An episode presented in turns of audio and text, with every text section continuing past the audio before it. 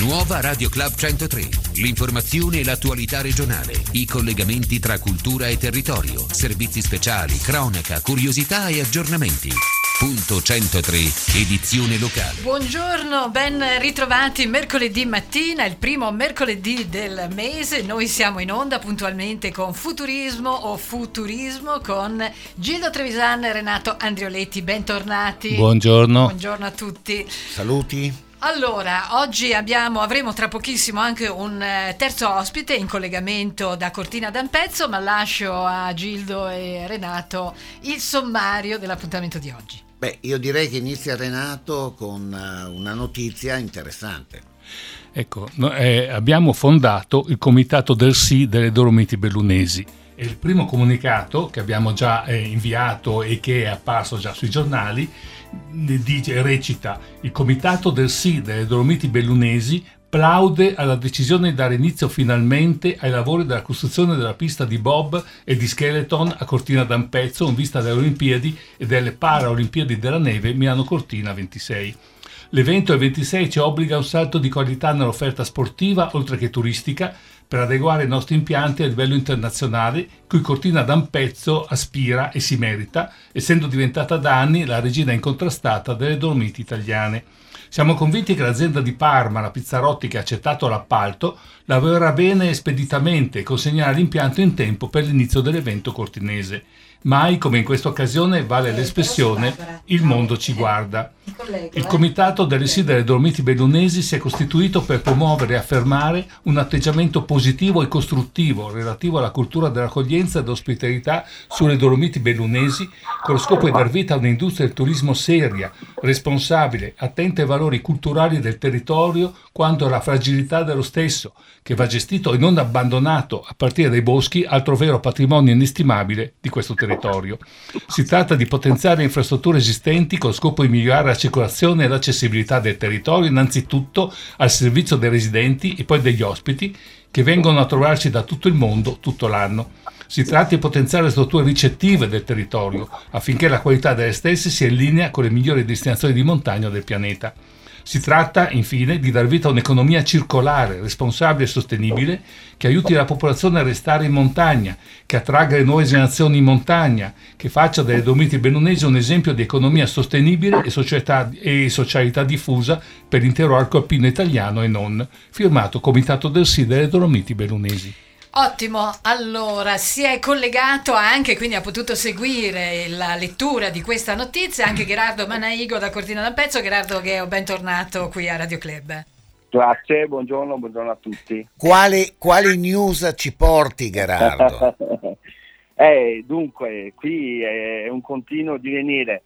Oggi, um, ad esempio, abbiamo un bellissimo articolo um, sul collegamento veloce voi sapete che noi eh, nelle Dolomiti abbiamo difficoltà di essere raggiunti e anche per noi di muoverci per andare, per andare in pianura e viceversa. E sempre di più, io sono anche un po' un sognatore, un visionario, però eh, Quattro Ruote esce con un bellissimo articolo su un collegamento con le, i Vitrol, cioè queste macchine volanti che saranno pronte fra 5-10 anni e saranno di uso comune. Avremo la possibilità veramente di collegare tutte le località di montagna, basta un parcheggio, un piazzale, e, e quindi rendere finalmente raggiungibili località che adesso ci mette un'ora, un'ora e mezza da, dall'autostrada, dall'uscita dall'autostrada. No?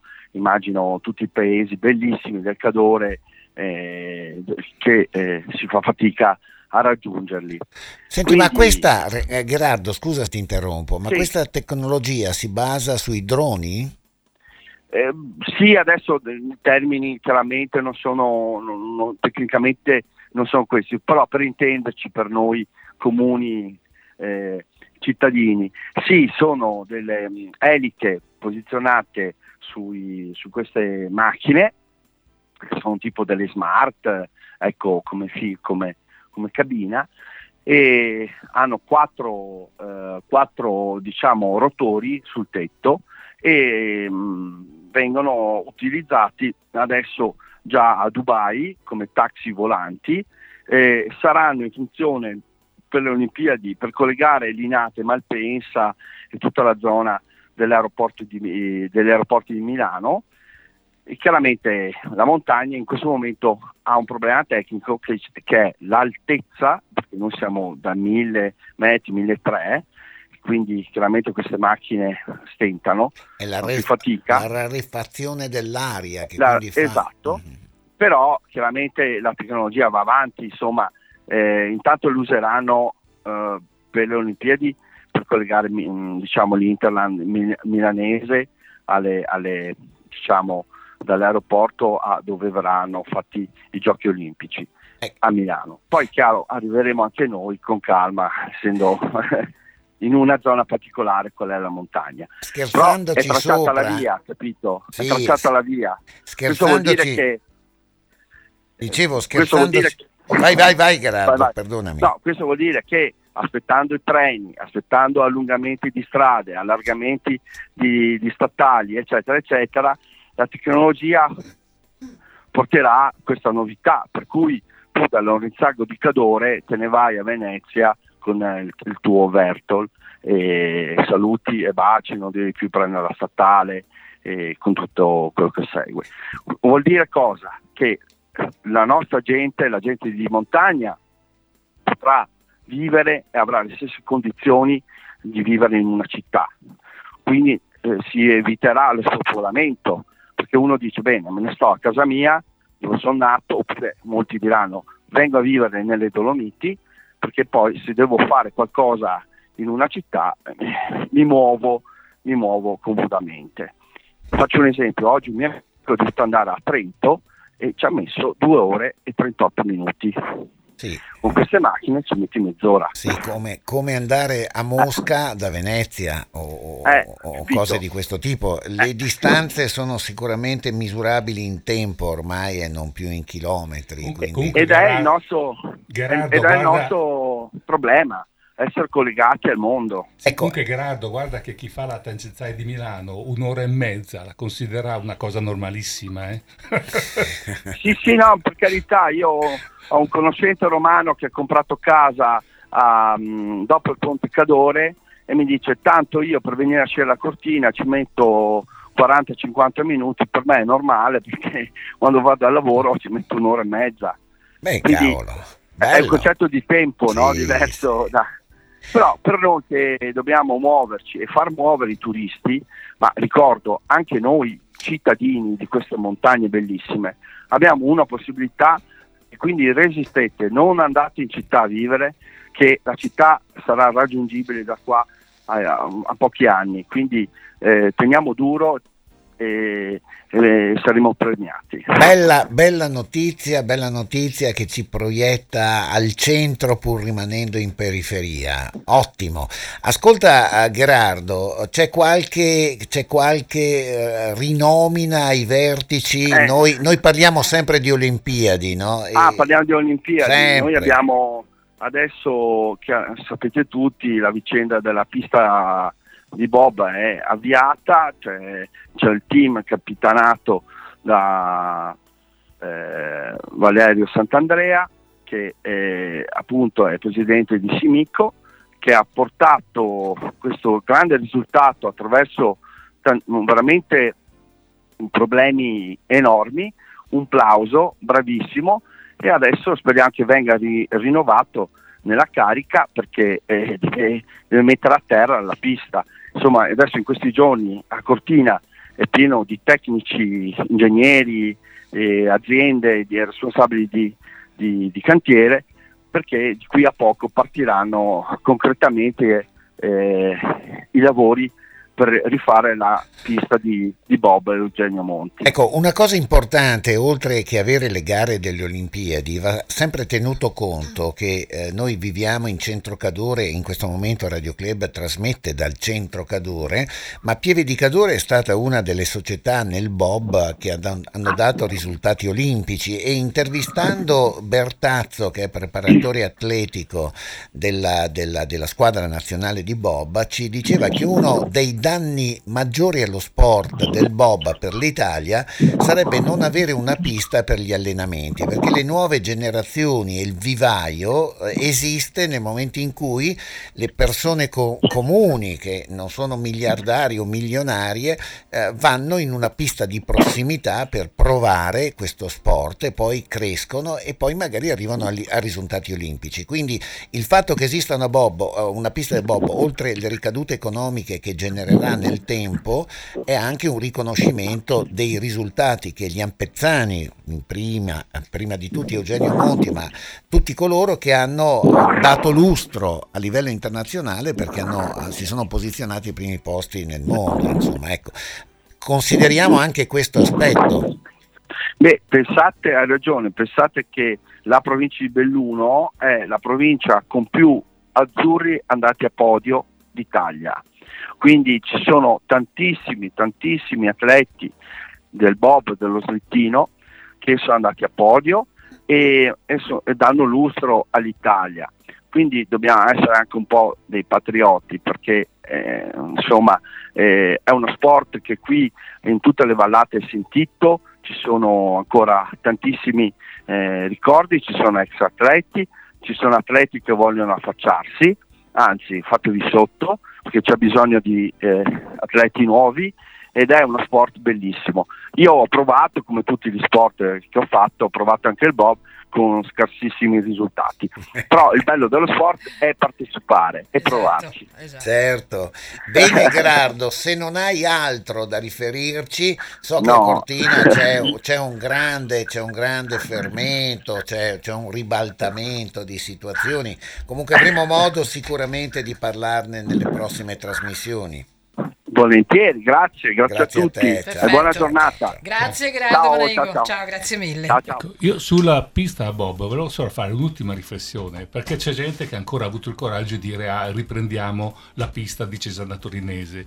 Ecco, se la gente andasse a guardare in Google dove si trova la pista di Cesana Torinese, si rende conto di quanto quel luogo era eccentrico rispetto sia a Torino che a Sestriere, motivo per il quale poi è stato abbandonato al suo destino. Le grandi piste da bob in Europa non a caso sono a Innsbruck, sono a St. Moritz e adesso finalmente sarà a Cortina. C'è anche molto importante il luogo dove si trovano queste strutture sportive. E, e, Cortina ha questo grande vantaggio che, che, sarà, sono, che sono, attrattive infatti no? enormemente attrattive eh. mentre Cesana Torinese onestamente è nel deserto dei Tartari Certo, certo. E, poi, è stata abbandonata. E poi ormai le scelte sono state fatte, credo che passi indietro sarà difficile no, fare. No, ma non è più possibile. No, non è più possibile. Però ricordiamoci che non è una pista ex novo, è il recupero di un rudere e di una lunga tradizione sportiva, quindi chiudiamo l'argomento. Eh, consumiamo questi ultimi minuti di trasmissione parlando di Olimpiadi. No? Eh, il governo e tutto il cast a livello di, eh, a livello di eh, governance di, di, di, tutti gli aspetti olimpici spesso, e giustamente forse, si occupa di infrastrutture. Certo è che una, un evento a questa portata al massimo livello planetario, perché non c'è manifestazione sportiva che sia più importante delle Olimpiadi, eh, si occupano di infrastrutture. Il governo, è ovvio, si occupa di infrastrutture, quindi di viabilità, di accessibilità e di impiantistica sportiva, perché qualcuno dovrà pur farle le piste a norma, a norma per le specialità e, e quindi prevedono gli investimenti per tempo e non dubitiamo che se l'Olimpiadi sa da fare ci saranno anche le strade, ci saranno anche eh, eh le piste e l'impiantistica dove, dove si contenderà il podio. Si parla un po' troppo poco invece di strutture. Nel mese di gennaio dell'anno scorso, chi si occupa di accommodation mh, mm, sulle Olimpiadi ha tenuto un workshop, si tenne all'hotel Savoia. Mm, io partecipai di, come, Cortina di Cortina. Io partecipai come rappresentante del consorzio, fui invitato e in questa, in questa, in questa presentazione della, delle Olimpiadi la platea era piuttosto scarsa, ricordo che c'era un funerale a Cortina in quel giorno di una persona importante e anche pochi, pochi, poche persone, eh, pochi albergatori parteciparono, alcuni arrivarono in ritardo, ma i dati comunicati erano estremamente importanti, no? perché, perché ad esempio ehm, vi riporto uno dei dati che a mio avviso fa riflettere che le necessità alberghiere olimpiche, e si parla solo di quanti saranno presenti per le gare, quindi atleti e anche il seguito, sono 29.750, divisi in 9.400 membri della famiglia olimpica, 1.350 membri delle federazioni internazionali, che non puoi mettere nel villaggio olimpico, 12.000 broadcaster, 3.000 stampa e fotografi, quindi pensatevi, ci sono 3.000 giornalisti e 4.000 top partner. No, questi saranno qui durante le Olimpiadi. Ovvio che il dato, mi auguro, non si riferisca solo a Cortina, sicuramente è un dato complessivo delle Olimpiadi. Distribuito. Quindi se, se i luoghi dove si fanno le Olimpiadi sono tre, sono tre o quattro? No, sono di più, sono di più. Cioè Milano, eh, c'è la Valtellina, c'è il, il Trentino Alto Adige. Sì, mm, per alcune specialità, però insomma in cluster sono Sì, Milano Cortina. Sì, Sì, però il problema ma- è che questi Bormio, giornalisti comunque quando c'è l'evento a c'è Cortina Allora, vanno a allora, Cortina. Verona per la Allora, ma vabbè, ma spannometricamente i numeri sono molto alti. Dopodiché le Olimpiadi generano dei flussi turistici, perché tutte le Olimpiadi, tutti i grandi eventi sono il pretesto per conoscere l'Italia, per conoscere la cultura, per seguire il proprio sport, ma anche un evento, per seguire un evento internazionale che ha tutta la sua magia. Quindi immaginiamoci che ci siano poi anche molti turisti. Dove li mettiamo? Punto interrogativo. Se da un lato, e qui Renato Androletti può sintetizzare velocemente cosa sta accadendo a livello di investimenti delle grandi compagnie internazionali, cosa si sta muovendo a Cortina? Beh, soltanto l'Hotel Cristallo avrà un investimento di 100 milioni di euro per la sua ristrutturazione e trasformazione da albergo di lusso ad albergo di extra lusso, visto che diventerà il primo Mandarin Hotel non solo sulle Alpi, sarà il secondo in Italia dopo quello di Milano. E questo soltanto il Mandarin. Ecco, quindi eh, i privati, le, le con grandi compagnie private stanno investendo, stanno investendo con capitali propri. Un, grosso- un miliardo grosso modo. Un miliardo. Ecco, ehm, va detto che eh, il tessuto locale ha anche un'imprenditoria storica, no? Ehm, che va aiutata. Bisognerebbe capire se quanto si sta facendo in questa direzione basta per, uno, accogliere quanti vorranno venirci. Sarebbe veramente incredibile che uno deve eh, prendere un albergo a Vittorio Veneto per essere a Cortina dopo due ore. No? Ma non, non- non perché la cosa dia fastidio, ma mh, io credo che tutti avrebbero piacere di essere in prossimità delle gare, vicino a- alle gare. no? Quindi un- un- una riflessione eh, viene lanciata oggi da, da questo programma, da questi microfoni, sul fatto che abbiamo una forte carenza anche quantitativa, non entro nel merito qualitativo, che è ovvio che gli alberghi per un evento internazionale, una clientela internazionale devono avere standard adeguati, no? Ma anche quantitativamente, anche perché l'accommodation olimpica parla solo di sistema alberghiero. D'altronde non si potrebbe mettere la gente in strutture che non garantiscono il vitto perché poi questi magari escono e non trovano più i ristoranti. Perché se carenti sono anche in termini quantitativi gli alberghi, carenti sono anche in termini quantitativi i ristoranti. E quindi non credo che il pubblico si occupi di fare ristoranti o fare strutture temporanee per dar da mangiare alla gente.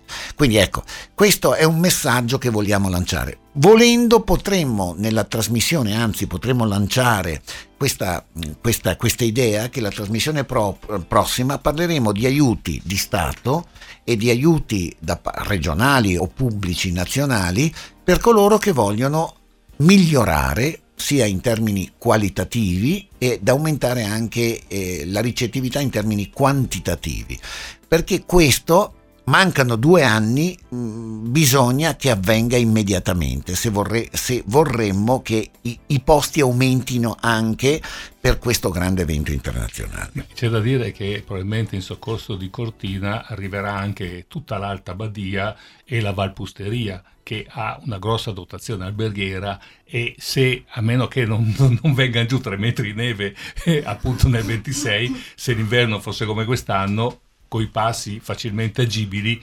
indubbiamente alla fine le, le, le, Olimpiadi di Cortina saranno un grande business, soprattutto per gli amici della, dall'altra parte.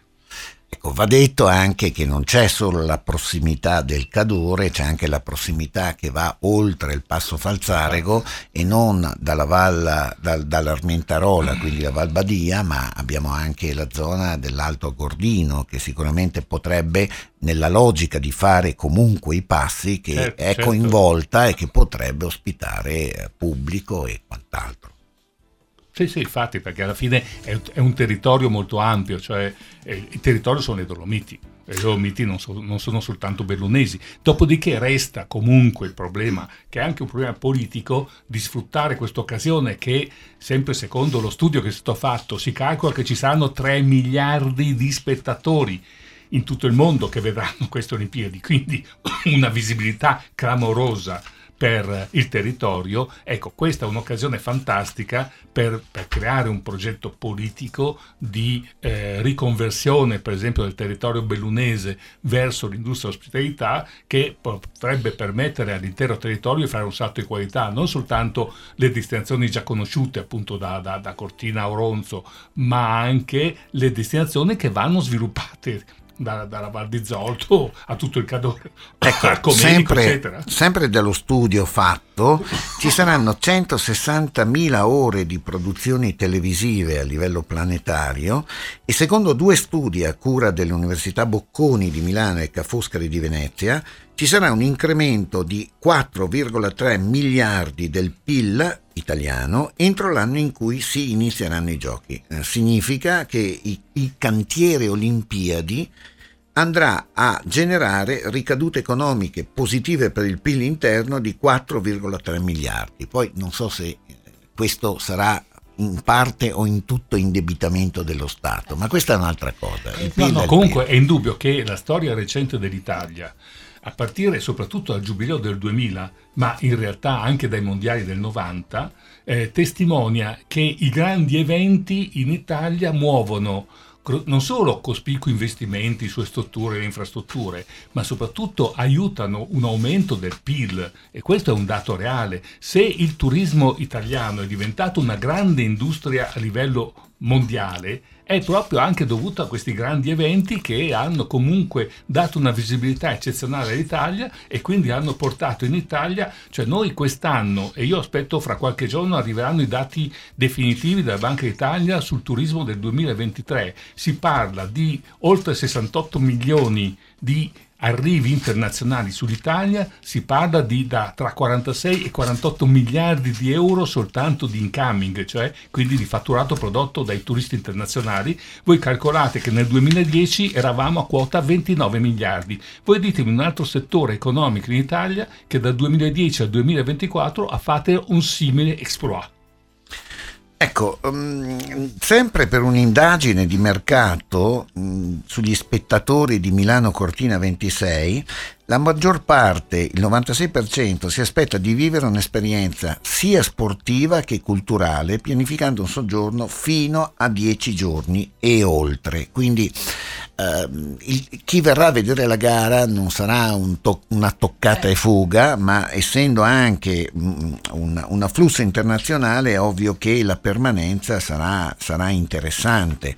E soprattutto Sem- le esperienze possono fare. Ecco, io ieri sono andato sulla Gazzuoi, al rifugio Lagazzuoi, e quindi ho preso la funivia dal passo di Fazzarico, sono andato su appunto alla Gazzuoi. Ecco, nel, nel, nel, nell'edificio della funivia, dell'arrivo della funivia, hanno fatto un museo che si chiama Ice Memory, dove hanno raccontato cosa sta succedendo sui ghiacciai, cosa sono le famose carote di ghiaccio che permettono di risalire al clima degli ultimi 10.000 anni. Ecco, ed è tutto è stato molto interessante. Quello che io continuo a dire, io poi sono spesso, che manca è per esempio un luogo, e potrebbe essere anche quello il posto, e mi da dove sono arrivate? Cosa è successo negli ultimi 200 anni che hanno portato degli atolli tropicali a diventare delle montagne uniche sul pianeta alte fino a 3000 metri di altezza? Ecco, questa che oggi con la tecnologia moderna si può raccontare in maniera immersiva e in maniera incredibilmente esperienziale, non c'è ancora un luogo che lo fa. Io lo trovo assurdo. Sempre l'ufficio accommodation entra nel merito dell'ambiente e dà dei dati che sono significativi. Cittadini, utenti, consumatori una, consape- una, consapevolezza crescente per quanto riguarda l'ambiente. Il 93% dei cittadini europei considera il cambiamento climatico come un problema serio, mentre il 78% lo considera estremamente serio. L'85% dei cittadini italiani conosce il concetto di turismo sostenibile e il 26% ritiene che oggi sia molto o abbastanza praticato. Entrambe le percentuali seguono un trend di crescita negli ultimi dieci anni. Il 43% degli italiani sarebbe disposto a spendere dal 10 al 20% in più per soluzioni che non danneggiano l'ambiente. Ecco, noi siamo immersi in un ambiente che ancora non dà forti segnali sì, cambiamento climatico con la neve che si alza, sano, però è ancora sano. Fondamentalmente, fondamentalmente sano. sano. Quindi il nostro habitat turistico è un habitat che ha delle potenzialità veramente enormi, vista la crescente... Ehm, visto il crescente sentiment ambientale, no? il consumatore predilige posti salubri, sani, lontani da tutte quelle problematiche ambientali e non solo del, del vivere quotidiano. Bene, allora io direi che anche per oggi abbiamo toccato argomenti eh sì. interessanti. La prossima, la, prossima, uh, la prossima, puntata la, uh, la occuperemo parlando di finanziamenti che al momento esistono per coloro che vogliono adattare i propri alberghi o bed and breakfast o appartamenti per fini turistici e quindi eh, noi invitiamo comunque sempre tutti a relazionarsi con la radio, che ci sia un atteggiamento non solo passivo ne, nella, nell'avvicinarsi all'ascolto, ma, ma anche attivo, quindi anche sentire cosa voi volete raccontare. Siamo fortunati di vivere in una democrazia, ci lasciano parlare e questo è veramente una cosa, una cosa che spesso dimentichiamo, altrove non è possibile eh, parlare al pubblico e raccontare quello che si pensa, ma non solo noi che siamo fortunati, Renato, avere uno strumento per dire come la pensiamo, ma anche gli ascoltatori ce, l'hanno. Loro, no? esatto. E quindi chiamate la radio, mandate i, i vostri sms, whatsapp, che lo so, o con la propria vostra viva voce, perché noi avremo piacere di avere i vostri contributi o anche le vostre critiche, non cambia niente, noi non abbiamo certo, non mettiamo limiti a coloro che non la pensano come noi, è un, è un dibattito, un contraddittorio che, dal quale possiamo crescere tutti. E di avere sempre più adesioni al comitato del sì, che è appunto un comitato costruttivo e positivo. Esatto, e se avete bisogno di qualche riferimento potete anche eh, eh così eh, direttamente rivolgervi a noi, poi vi metteremo in contatto chiaramente, giusto Renato? Con, Giustissimo. Con chi Perfetto, quindi amici, mi pare che per oggi per Futurismo è tutto. Vi ricordo che poi l'appuntamento è riascoltabile in podcast. Io ringrazio Gildo Trevisan e Renato Andrioletti. Ci risentiremo fra 15 giorni, mentre il nostro appuntamento continua a 103 mattina. Arrivederci. saluto a tutti. Buongiorno.